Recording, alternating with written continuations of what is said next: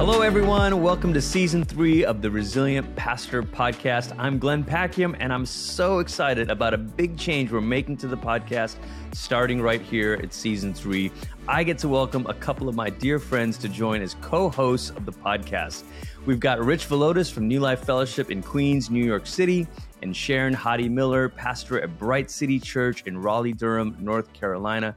Rich, Sharon, I'm so excited to kick off this season with you. Yeah, Glenn, I've been really looking forward to the conversations to come in the upcoming months. And we're really going to be digging into many of the complexities of what it looks like to lead and pastor in today's culture. And we're going to really bring in some great guests to offer us some insights into how they're wrestling and thinking about these questions.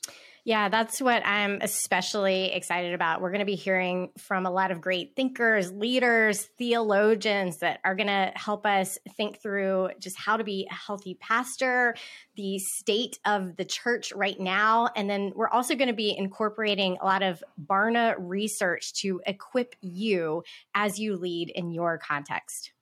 Yeah, it's going to be wonderful. I'll tell you what I'm most excited about is the three of us are going to open up with a roundtable discussion every episode. We're going to spend about 15 minutes breaking down the topic of that episode, and I'm so excited to kind of get that conversation going. So listen, I want you to go and subscribe to the Resilient Pastor Podcast on Apple Podcasts, follow along on Spotify, Google, whatever platform you use. Make sure you don't miss an episode. We are so thrilled about the journey ahead in Season 3 of the Resilient Pastor Podcast.